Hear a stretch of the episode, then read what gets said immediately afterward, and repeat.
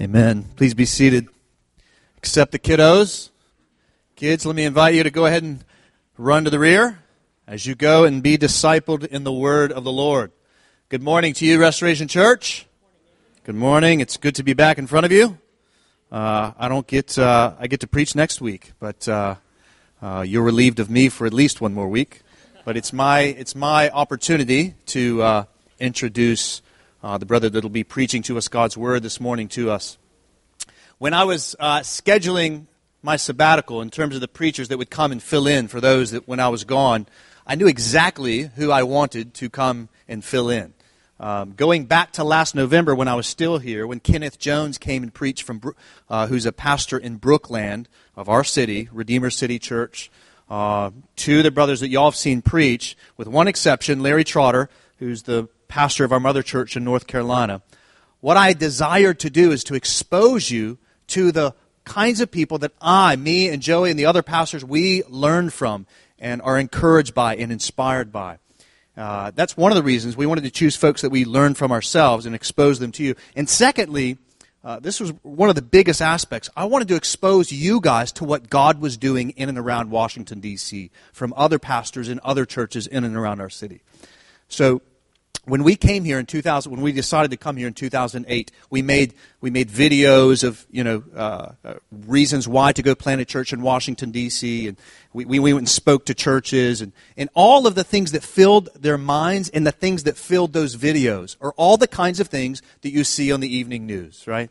All the monuments and the nice buildings and the Capitol and you know the row houses, the nice row houses, and all these types of things. And even today, if you go and watch, in the last five years, church planting has boomed in Washington D.C. But when I talk to people about where they're going, and they're, it's so good, we, we celebrate that. We pray for them. We help them. We encourage those planters no matter where they go in our city. But you'll notice most of the places that are talked about, uh, the places that people go to plant churches, and uh, the kinds of ways that we think about Washington, D.C., as uh, is not the kinds of places that Jeremy McClain lives in. So, in other words, I sometimes reference Washington, D.C. to prospective church planners. Brother, you need to understand that there are two Washington, D.C.s. There's not one Washington, D.C., there's two. There's the kind of Washington, D.C. that looks like Tenleytown, where we live and minister gladly. And then there's the con- then there's the part of Washington D.C. that doesn't look like me, that's poor, that's hard, that has a lot more problems than we face. We have plenty of problems of our own, but have but most people don't think about that side of our city. And so you were exposed to that in part from our brother Kenneth Jones when he came from Brookland back in November. Two weeks ago, you were exposed to Thabiti Anyabwile that's planting a church in Anacostia of Washington, D.C., uh, on the other side of the Anacostia River. And today I have the great privilege of introducing you to Jeremy McClain, who's planting a church in Deanwood, uh, which is also north, well, they're actually northeast Washington, D.C. Further away, not the Capitol Hill, Washington, D.C., northeast. Uh, the northeast further out. Um, Jeremy and his wife Tiffany, who's here with us, as well as their children, um, they are honestly, I'm not saying this just because they're sitting in front of me. If you were to ask me, Nathan, who are the people that inspire you, encourage you, and, admi- and you admire the most, Jeremy McClain and his wife Tiffany would be in that list for me. Not just because they're ministering in a really hard part of our city, but because they love Jesus and they do it with the Spirit of Christ. And they go to hard places and they do hard things. And I don't know about you, it's easy for me to kind of do the easy thing and to go to the easy places that are most comfortable to me. Well, Jeremy McClain and his wife Tiffany They've chosen not to do that, to go, not to go to the easy places. But for the sake of the glory of Christ and the good of his people, God deserves to be worshiped in Deanwood. And so Jeremy and his wife, Tiffany, have moved their, uh, themselves, obviously, there, and their ch- three children to minister the gospel. Uh, you've heard us pray for them many times. Mercy of Christ Fellowship is now just celebrated one year. Am I right? Just celebrated one year. Uh, so their church is new. Uh, we support them financially and prayerfully and otherwise. A number of us have been over to their part of the community to just help and serve. And uh, if you're interested in either moving there, supporting there, come talk to Jeremy and Tiffany after service. Um, but uh, it is my pleasure to introduce you. He's going to be preaching from Matthew chapter 14. He'll read that text for you in a moment. But uh, uh, I'm so thankful that you get to be exposed to a wonderful brother that loves Jesus and spreading the gospel in a part of the city we don't often think about, but we need to. So let me pray for him in advance of him coming.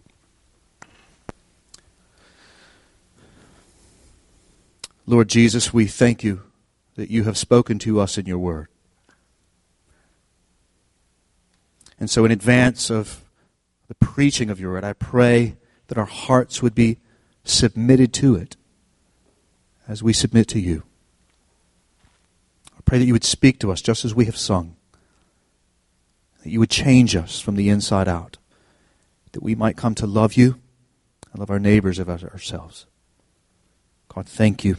Bless our brother as he comes to feed us. In Jesus' name, amen.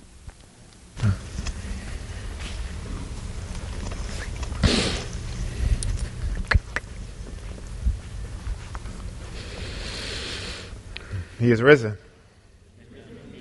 He is risen. Amen. Praise the Lord. I thank the Lord for you all. Um, you all have been a blessing to Mercy of Christ Fellowship Church. Your pastors have become our friends. And we say the same thing about this church and also uh, Pastor uh, Knight and um, Joey, how uh, you all inspire and encourage, and, uh, and you all really are an example to others, us, how we want to do ministry. So, ministry. So we praise the Lord for you all. I'll be coming from Matthew chapter 14, verses um, 13 to 30. I'll be in Matthew chapter 14, verses 13 to 30.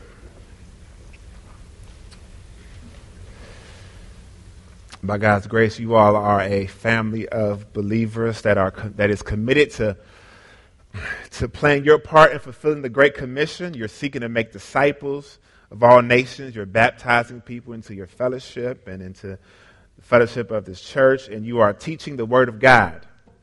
Praise the Lord for that. And you are magnifying God's glory and spreading His word around the world, around this area.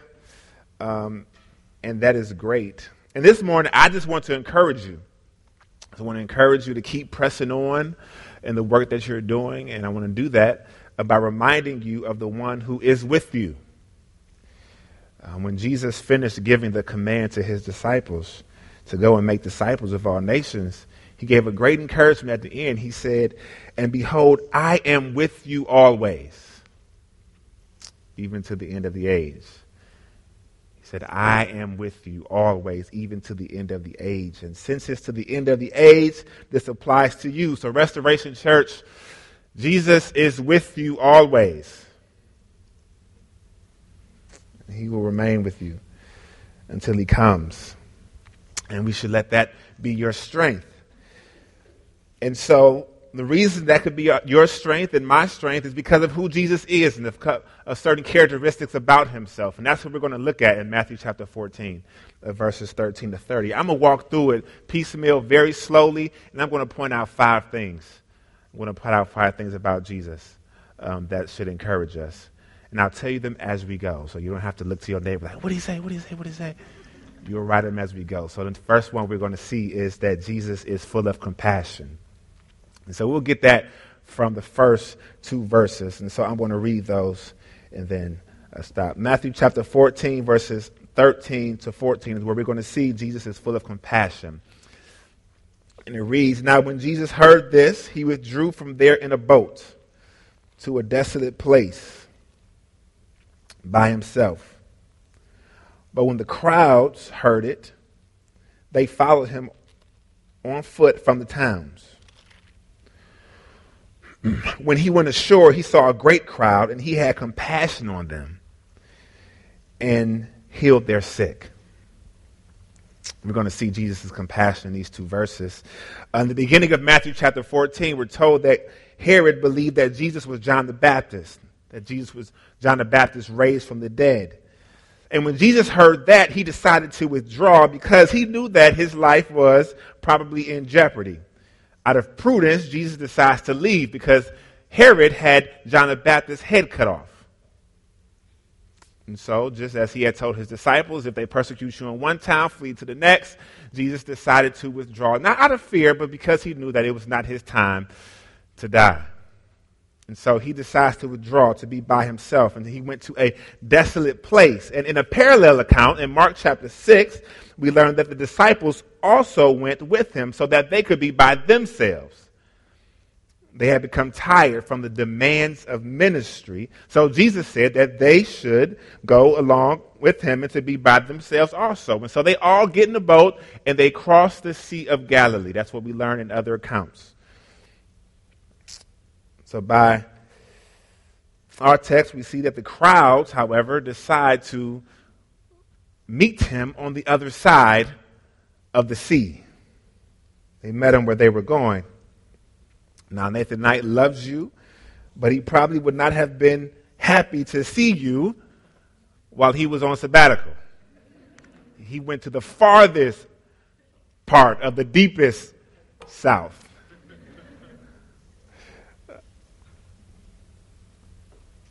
But he would not have been happy because he didn't love you, just because he's human and he needs rest. And so you blessed your pastors when you allowed them to go on sabbatical and when you did not send them emails. You blessed your pastors when you did that because pastors and ministers need rest, just like you all need rest. But these, this crowd did not seek to be a blessing to Jesus and his disciples. They went right around the sea and they met them on the other side. So when the disciples and Jesus looked up while they were on the shore, they saw the crowds. Now, some of us may have got back in the boat and went someplace else. But Jesus had compassion. So in verse 14, it said, When he went ashore, he saw a great crowd, and he had compassion on them and healed their sick. Jesus didn't leave. He began to minister to the people. And why did he do it? Because he was full of compassion compassion. Compassion goes beyond this a thesis statement. It goes beyond writing a book. When a person is compassionate, when they encounter misery, it, they're compelled to act. Compassion is sorrow felt to the point where a person feels miserable if they don't try to relieve someone else's misery.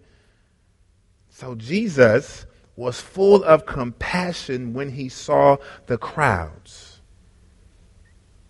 And what makes his compassion so unlike ours and so holy is that he was showing compassion to people who really didn't want him for who he was and didn't love him for his teaching. They just wanted signs and miracles. And yet he still looks at them and decides to show compassion and to heal them. That's compassion. He could have demonstrated his power in many other ways. And he did at times but he decided to use his power to heal the hurting. But that's not all he did. In the parallel accounts in Mark chapter 6, verse 34, and in Luke chapter 9, verse 11, we read that he was doing something else. He was preaching the kingdom of God to them as well. Jesus showed compassion by healing and by preaching the gospel of the kingdom. While Jesus was opening blind eyes, he was telling them to repent for the kingdom of God was at hand. His compassion included teaching the gospel. Because the misery of this world does not compare to the misery of hell. And to express this incomparable torment, the incomparable torment of hell, Jesus says, if your right eye causes you to sin, tear it out and throw it away, for it is better for you to lose one of your members than to be cast into hell. The eternal, painful judgment of hell far exceeds any pain or misery in this world. So, out of compassion and love for them, he heals them of their physical ailments and he tells them to repent. because he does not want to see them to enter, he does not want them to enter into destruction. He wants them to enter into the joy of his Father. So he heals and he tells them to repent. Someone asked me one time, oh, with all the problems within your community, uh, poor education, uh, unemployment, drugs, etc., why do you think they need you to plant a church or for a church to be planted there? And I said, um, now imagine going through all of those things without Jesus and ending up in hell. Planting a church is one of the most compassionate things that can be done in the community. Planting Alejandro is one of the most loving things that can be done to serve people. Preaching the gospel to your neighbors and, and to your children and to your coworkers is compassion. Because we know that if people do not know Jesus Christ, they will end up in eternal hell. And we don't want that for anyone. If you are a person here, you've come here today and you feel as though the Lord does not love you, or you feel as though the Lord has forgotten you, or that He has not been compassionate towards you over the years, listen to me. The fact that you're here in this service listening to the gospel being preached to you is a major act of God showing you compassion. Men don't make themselves preachers or teachers of God's word. God raises up preachers and then he sends them out to show compassion to you by preaching the gospel so that you might be saved and escape his judgment. Receive the compassion of the Lord today. The compassion of the Father moved him to send his only begotten son to this sinful world in order to die for, for the wickedness of people. The compassion of God the Son didn't stop with just healing people or with just preaching, but it moved him to willingly lay aside his rights and to endure the divine punishment from God the Father on the cross for the wickedness of people. And then the Lord raised Jesus up in power. And now he sits in heaven, compassionately extending the call to everyone to be saved, to turn from their sin, to turn from their empty religion, to turn from their idolatry, and to put their trust in him. That is the compassion of Jesus. The gospel is full of grace and it's offered to any and everyone who would, all you have to do is come to him and receive this compassion today. Don't presume that you will have another opportunity to answer the call tomorrow. Today, if you hear his voice, trust in him. And if you are a person who have received God's compassion, You've enjoyed this rich grace. Don't forget how compassionate the Lord Jesus was towards you. None of you, none of us deserved deserved salvation. Some of us was actually out just like the crowds, just wanting to be amongst Jesus to get something from him. Some of you went to campus outreach looking for pizza and Chick fil A. But the Lord had other things in mind, and He saved you. Some of you went to church trying to find a spouse, trying to get your parents off your back, trying to get your friends to set up. some of you read the Bible trying to figure out ways to refute it, and yet the Lord, in His sovereign compassion, interrupted your wickedness and interrupted your your, your, your sinful intentions and brought you into his fellowship by saving you. While we were yet sinners, he died for us. And then while we were still sinning, he called out to us and grabbed us and brought him to himself. That's compassion. We ought, not remem- we ought to remember that compassion towards us. And then we ought to remember that it is that same compassionate Jesus who says he is with us always as we go out and as you go out to fulfill this commission. As you go out to show this compassion towards others. You can't give a person a new heart, but you can share the gospel with someone. And you can pray that the Lord will give them a new heart. And that will be compassionate. And live as though the God of compassion is with you and ready to save people. He's not stingy with salvation. He's not partial with salvation. He's sovereign in his salvation. He's sovereign with his compassion. And he loves to dish it out.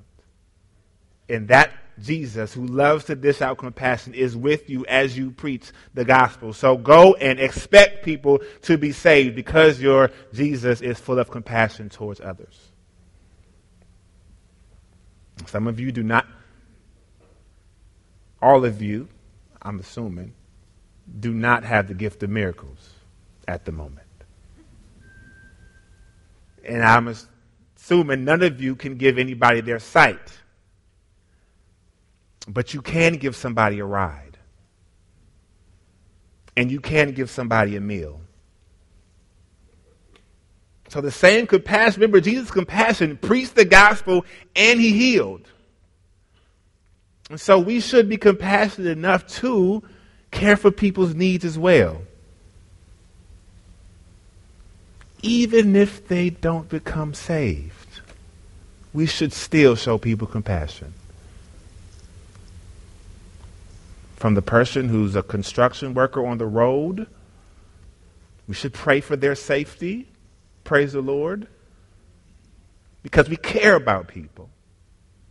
And we should pray for those people who were massacred in New Zealand because we pray we care about people even if they're of a different religion.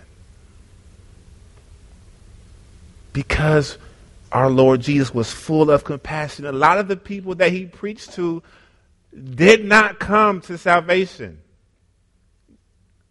at that time. They yelled, Crucify him, crucify him. And he kept healing them when, they, when the crowds came. Your good towards people, your, act, your acts of kindness should not be contingent upon whether they accept your offer of, salva- of your offer of the gospel or not. Should be well, it should be from a heart of deep and sincere love for people. I know you all already do that. I'm just encouraging you. I've seen you all down at in Lincoln Heights at the um, at the carnival playing with kids. I've seen one of you or some of you at Denny's uh, one night thinking about justice. Uh, um, I know that you all are, are involved with compassion, um, with the gospel, and with good deeds, and I want to just encourage you co- to continue to press on in that way. We care about their eternal destiny for sure to the utmost, and we also care about their temporal state as well down here. So continue to be a church full of compassion, knowing that the God of compassion, Jesus, is with you but I'm sure that there are times when we look out and we we look at the number of nations that does not know Jesus or does not have a, a, a gospel preaching church or the, even the Bible translated in, in their language. We look at that and we can be discouraged. And we can say we don't have enough resources. Or we can look at some of the problems in our city and we could be discouraged and we could say we don't have enough resources. Well, let's look at Jesus and number two, let's, let's, let's find our sufficiency to do the task in Jesus. So we're going to look at verses 15 to 18. Now, when it was evening, the disciples came to him and said, This is a desolate place, and the day is now over. Send the crowds away to go into the villages and buy food for themselves but Jesus said, They need not go away. You give them something to eat. Verse 17 They said to him, We have only five loaves here and two fish. And he said, Bring them here to me. We'll stop right there.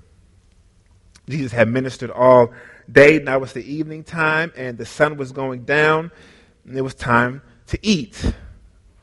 The people did not have food because they had come around to meet Jesus in this desolate place. And so the disciples make a very practical suggestion. He says, uh, Jesus, let's send the crowds away to buy themselves some food so that they can eat. But Jesus responds with a very shocking statement. Jesus says, They need not go away. You give them something to eat. You give them something to eat.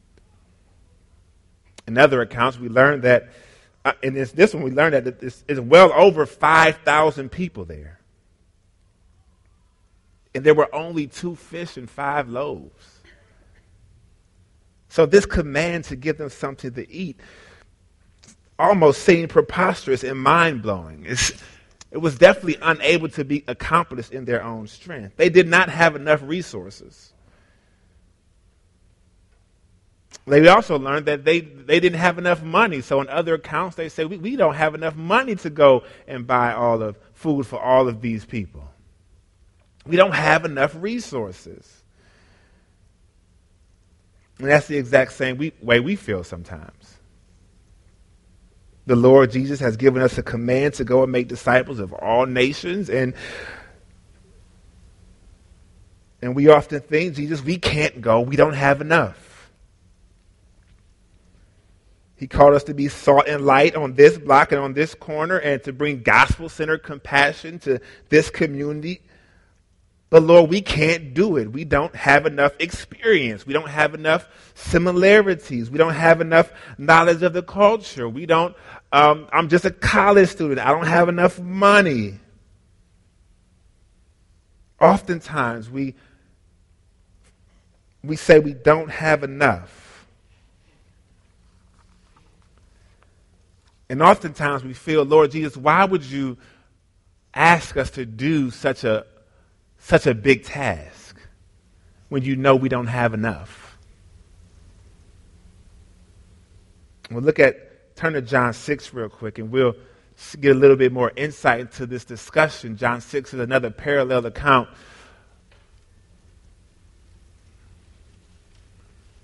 That touches on this, the feeding of the 5,000 plus people. And we'll see a little bit more about that's going on with this discussion in John chapter 6, verses 1 to 6. It reads, after this, Jesus went away to the other side of the Sea of Galilee, which is the Sea of Tiberias. And a large crowd was following him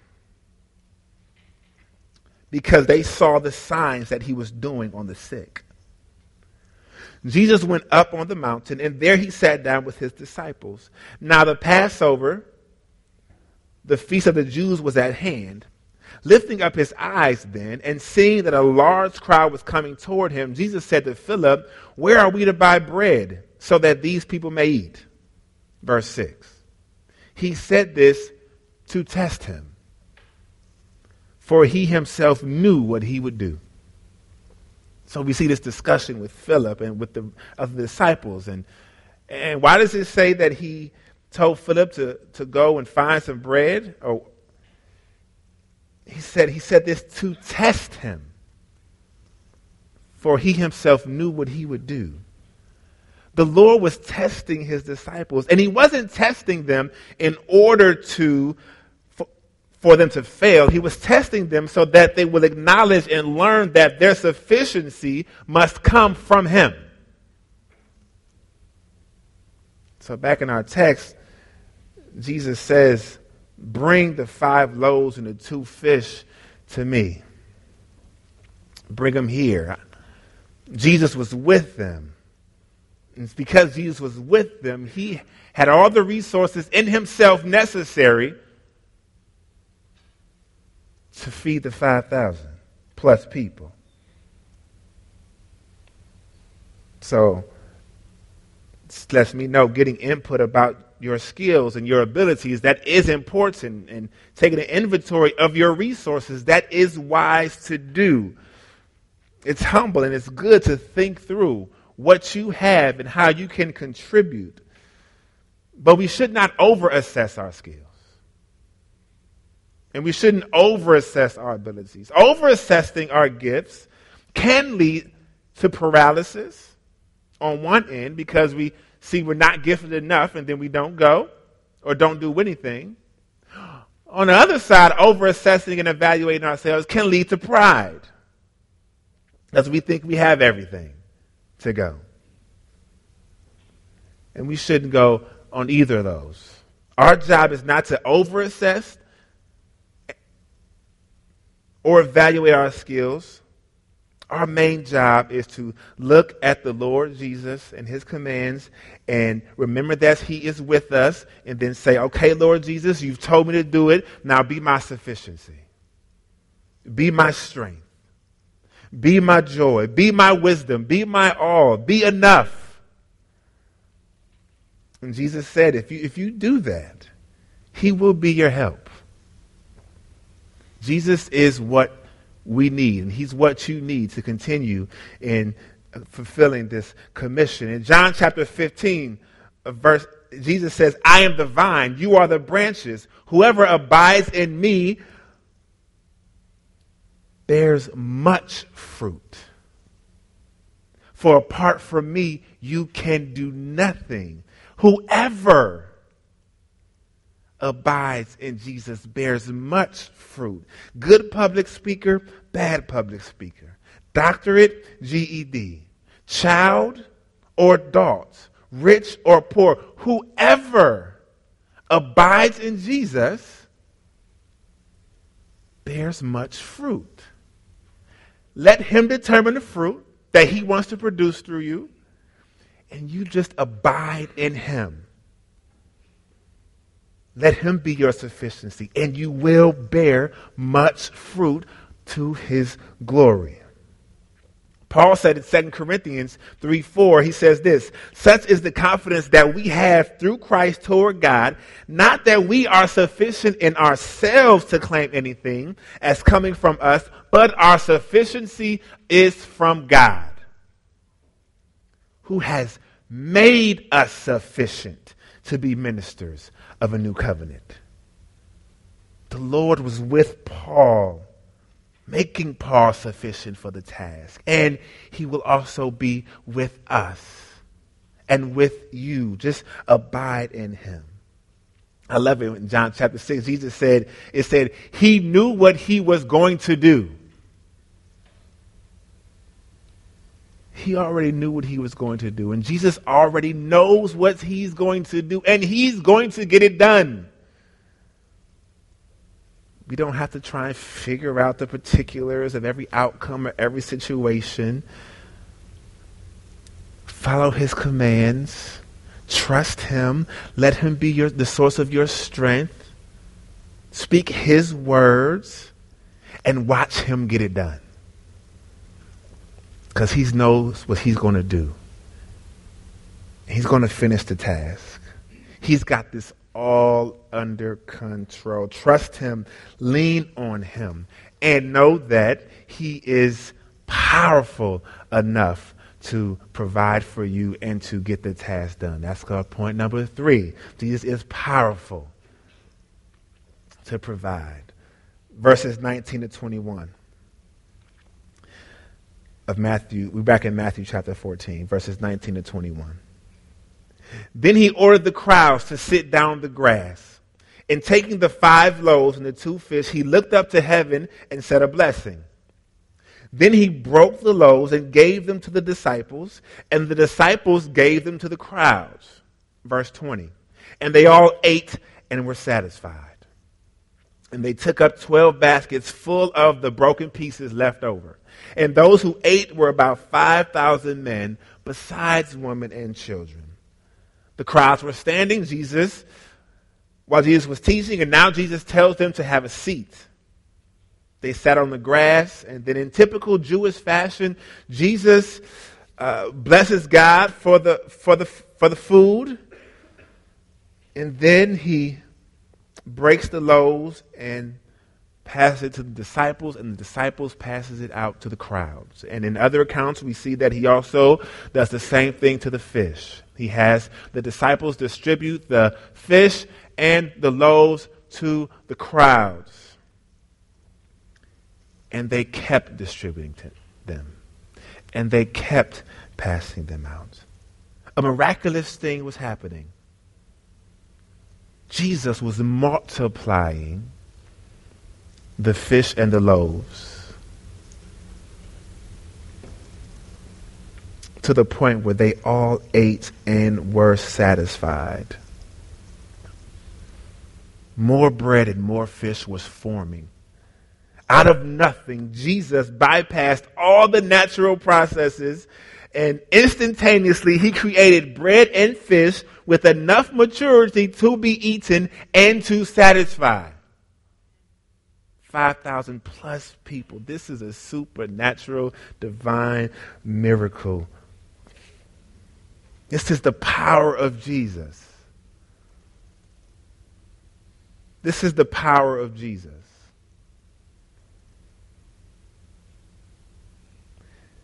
And through the power of Jesus, the disciples were able to, to, di- to distribute the food to the crowds. And the crowds ate and they were satisfied. And the disciples had some left over. So we see that 12 baskets full of the broken pieces was left over. And they gathered those pieces up. The Lord can and does provide for his people. And he does provide for his servants.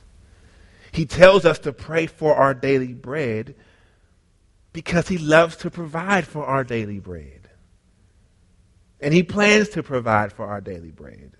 The normal way he provides for individual households is by providing them jobs. The normal way that he provides for God's work in the local church is through the giving of local church members the way that the normal way he provides for other churches who may not have as big a budget as other churches is by those more uh, prospering financially churches to help give to those churches who may be lacking in that area. The way he provides for missionaries is, is through the giving of churches and giving of church members. That's the way Jesus, the Lord provides, and he does it generously. And so we should seek to, as we abide in Jesus and as he, Jesus with us, we should trust him and we should let him use us to provide for others.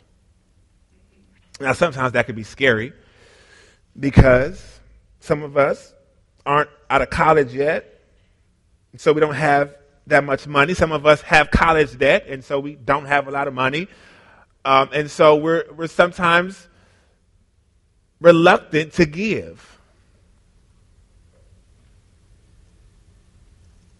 And we're scared that there may not be enough left over for us. And then, even just as a church, corporately, sometimes there are things come up or we have there's something that we want to get done in the budget, but then we see this this thing over here where it seems like it, we should maybe apply the money to maybe help a cause for Christ, and so we're torn between the two, trying to figure out what should we do how should the money be allocated? And we begin to be nervous and we begin to doubt. And will God provide for us as we try to provide for others? Well, just listen to what Paul says to the church in Corinth. He says, each one must give as he has decided in his heart, not reluctantly nor or under compulsion, for God loves a cheerful giver. And then he says this and God is able to make all grace abound to you, so that having all sufficiency in all things at all times, you may abound in every good work. He says, He who supplies to the sower and bread for the food will supply and multiply your seed for sowing and increase the harvest of your righteousness you will be enriched in every way to be generous in every way, which will produce thanksgiving to God. In other words, as you seek to provide for what little you have or, what, how, or for the, the big stuff that you have, as God provides through you for others, He will provide for you as well. Just like the disciples had bread left over, so will you. I praise the Lord for you all, your church. The Lord has used you all to bless us, to give to us financially, to give us your, your, your, time and your prayers and your service, and we are thankful for you. And please be assured that our church gives much thanks to God for you, for the way you sacrifice for the Lord and, serve and, and, and use your resources to bless us. We're thankful for you. And when it gets in doubt, when you get in doubt about uh, will the Lord continue to provide for you, trust that as you seek to fulfill the, the commission and to give towards other, He will not leave you without enough to continue the work. The word says it. We believe it. But there will be times that life gets hard and where things get rocky when we do step out and try to give, or when we do step out and try and fulfill this, this commission to go and make disciples. And, and so, therefore, we need to remember that the Lord Jesus is also a, a merciful deliverer. So we'll see that in verses 22 to 32. Now I'm going to walk through this. He says, Immediately he made the disciples get into the boat and go before him to the other side, while he dismissed the crowds. Verse 23 And after he had dis- dismissed the crowds, he went up on the mountain by himself to pray. When evening came, he was there alone. Verse 24. But the boat by this time was a long way from the land, beaten by the waves, for the wind was against them. And in the fourth watch of the night, he came to them, walking on the sea. Verse 26. But when the disciples saw him walking on the sea, they were terrified and said, It is a ghost. And they cried out in fear. In John 6, we'll stop right there. In John 6, we're told that Jesus performed this miracle of feeding the 5,000, and the crowds tried to force him to be their king, but Jesus didn't allow it. So Jesus sent his disciples away and told them to go across to the other side of the sea. And then he went up to the mountain to pray.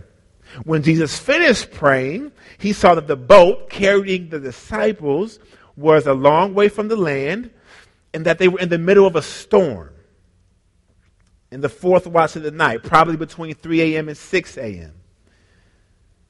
So Jesus decides to catch up to his disciples on the sea. And the way he does it, again, is in a miraculous, wonderful way. He, he decides to, to do it by walking on the water. Just takes a stroll across the sea unlike anybody else in the history of the world, Jesus is walking on the water, unafraid of the waves, unfazed by the wind, just, just peacefully strolling, breaking every law of nature because he's in control of nature. And he comes up near his disciples while they're in the boat, and the disciples become more terrified that he's walking on the water than they are of the storm. And so they are terrified. They're scared out of their minds. And, and the text says that they think it's a ghost. Look at verse 27. Look how Jesus responds to their fear. But immediately Jesus spoke to them, saying, Take heart. It is I. Do not be afraid. And Peter answered him, Lord, if it is you, command me to come on the water. Verse 29, he said, Come. So Peter got out of the boat and walked on the water and came to Jesus. When Jesus saw they were scared, he turns and comforts them. He says, Take heart. It is I. Do not be afraid. So Peter, being Peter, decides to take Jesus at his word, and he says, Since it's you, or he says, If it is you, command me to come. Peter is exhibiting a lot of faith and confidence in Jesus at the moment. I don't think Peter is testing the reality of a potential ghost because that would be a silly test. Because the outcome is you drown. I think Peter, I don't think Peter is still trying to figure out if it's a ghost or not. I think Peter is, has trust that it's Jesus. And so he says, if it is you, tell me to come. And so Jesus says, come. And in that one command of Peter to come, the Lord made sure the wind did not blow him off course, that the water did not give way, and that Peter's body did not sink. And now Peter stepped out of the boat in faith, and by the power of Jesus, he is walking on the water. coming to Jesus. This is the power of Jesus. It wasn't the power of Peter's faith that gave him the ability to walk on water. Faith was just the instrument. Faith was the means. Faith was the tool. The power was in Jesus and his word to come. And we know that because right when Peter began to take his confidence off of Jesus, something disastrous happened. Look at verse 30. But when he saw the wind, that's Peter, he was afraid. And beginning to sink, he cried out, Lord, save me. Took his eyes off Jesus, began to sink. And that's very typical of us. We start off with zeal, we start off with confidence to do missions or to do a certain thing, and but things get scary, unknowns begin to happen, and we, we take our eyes off of Jesus, we become afraid, and then we begin to doubt. We forget about the one who called us out of the boat in the first place. And so we become afraid and we forget the, about the one who controls the winds and the waves and who can walk on the water. and we begin to fear, and our faith becomes polluted with fear. Happens all the time. And it will happen when we venture out as disciples to make disciples. Now, notice what Jesus does. Now, notice what Jesus does. Now, notice what Jesus does in order to refocus Peter's gaze and to refine his faith. Jesus allows Peter to sink. The text said that Peter, beginning to sink, cried out, Lord, save me. Boats begin to sink. People sink.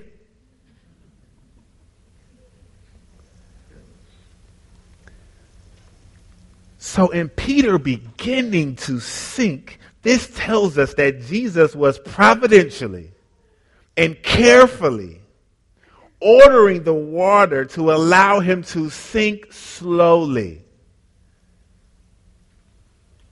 giving him enough time to cry out, Lord, save me. The Lord disciplines those he loves. The Lord refines our faith. The Lord is jealous for our gaze. He wants our gaze to be on Him. And so there will be times when we become afraid that things may get rough. And He may direct it to be that way so that He can redirect your gaze upon Him. The Lord is in control when we're walking on water, prosperous, strong in the Lord is in control when we find ourselves sinking in despair. He's always in control. And he does that. He wants us to fix our eyes on him the whole way through. And he wants us to continue to remember where our strength is and to cry out, Lord, save me. And when we do that, he, he does because he's a merciful deliverer. Look at verse 31. Jesus immediately, Jesus immediately reached out his hand and took hold of him, saying to him, O you of little faith, why did you doubt? And when they got into the boat, the wind ceased. Jesus immediately saves Peter. He doesn't tell he doesn't tell Peter, all right, kick a little harder. Make your way back to the boat. We'll figure we'll talk about this later. he doesn't let Peter sink and say, okay, that's a weak one, bring out the next one. he immediately, with an extra measure of gentleness, doesn't say, Peter, rise, but he reaches out his hand, takes hold of him, and pulls him back up. And when they get into the boat, the boats, the winds cease, the storm was over. Jesus is a mighty deliverer. In the midst of the deliverance, he gives a slight rebuke. He says, Oh, you of little faith, why did you doubt? When Jesus speaks of little faith, he isn't talking about the quantity of his faith, but about the quality of his faith. Paul, Peter had mixed faith with doubt and corrupted his faith. And so Jesus says, Oh, you have little faith. Why did you doubt? Why did you replace faith with fear? Why did you look at the waves instead of keeping your eyes and your heart, uh, the eyes of your heart fixed on me? Why did you forget that it is I who called you out here? Why did you forget it is, it is I who is with you? Now, if, if Jesus gave Peter a slight rebuke, for being afraid while walking on water in the middle of a storm. Who wouldn't be afraid about that? I wonder how he feels about us at times when we, we shudder at walking in the grocery store and telling somebody about Jesus. Or when we're afraid to walk up to our family members and tell them that the Lord has called us to missions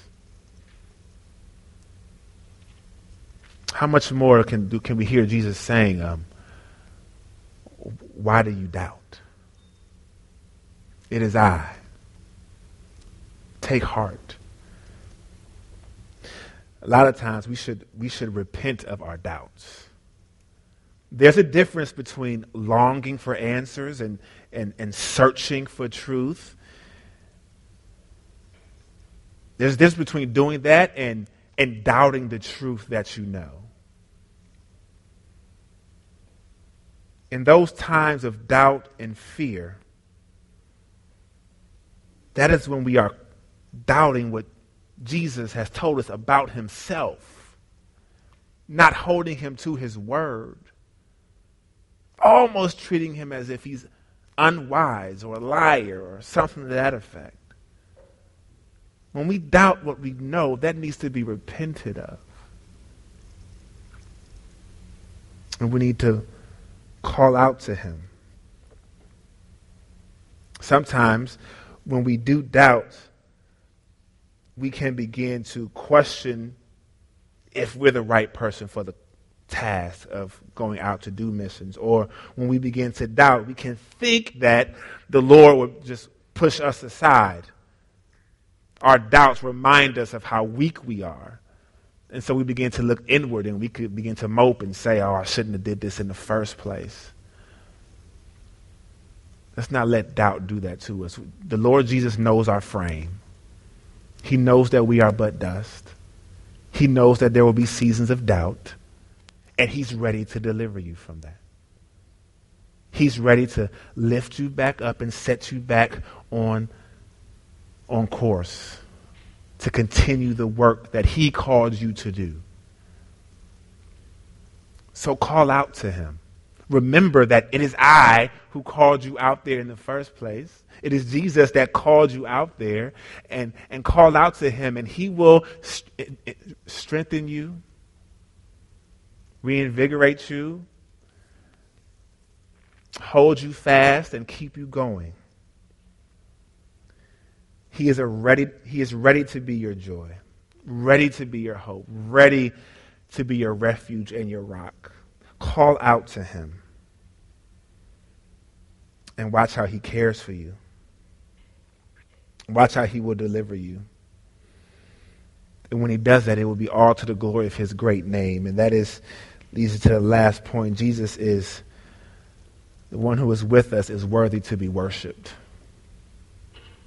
So, verse 33 And those in the boat worshiped him, saying, Truly you are the Son of God. Uh, one of the main points of the book of Matthew and the main point of these miracles is that Jesus is truly the Son of God. In the Old Testament, God spoke through the prophets and said that, that one day an everlasting, incorruptible, unshakable, perfectly peaceful, and sinless kingdom would be established forever. They prophesied that this amazing, wonderful kingdom will be established on the earth and that all other kingdoms would be crushed by this one kingdom and will be subdued by this kingdom. This will be the kingdom of God. And the king of this kingdom will be someone who was the son of David and also the son of God. The point of the book of Matthew, the point of these miracles is to show that Jesus is the king of that kingdom. That he is the son of God. And that he deserves to be worshiped. That he's worthy to be worshiped. He is King of Kings and Lord of Lords, and he accepts worship because worship belongs to him. And so, when we are out and when you're out fulfilling God's call to make disciples and to be compassionate, when all other motivations might fail, remember the worthiness of Jesus. There's no one like him. There's no one that walks on water like him. There's no one that breaks bread and feeds 5,000. And there's no one who would, who's able, who was, who is willing to endure the wrath of God for a sinful man. And there's no one who could have come up from that type of death. Jesus is the one that is worthy to be worshiped. And that is the supreme reason for us going out and making disciples. Pray for me on this. When you all remember to pray for mercy of Christ, remember to pray for Jeremy. Pray for me on this because my temptation, having so much brokenness around, is for the priority to be for people to be saved so that their brokenness can be healed. And I do want their brokenness to be healed. And I know that salvation in Christ can do that because he makes people new, new creatures. But primarily, people need to be saved because they need to worship Jesus, who is God and Lord overall. Pray that the Lord will help me fight that temptation. That I remember that the aim is to exalt Christ I want Tommy off drugs. I want Pam to stop prostituting. I want two parent households. I want racial reconciliation. I want business owners to be ethical. I want, but most importantly, I want, we should want every knee to bow and every tongue to confess that Jesus is Lord. So we share the gospel. We make sacrifices. We, we demonstrate compassion because he deserves to be worshiped. And we do it all with the strength of Jesus, knowing that he is with us at all times. I pray that we all can remember how great Jesus is and how much he is with us and ready for us to lean on him as we go and do missions. And I pray that you all will be encouraged to that end. Let me pray for us.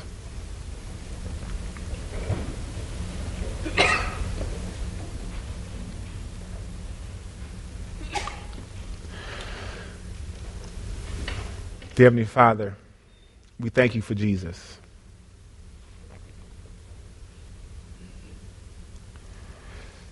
He is the solid rock on which we stand. All other ground is sinking sand.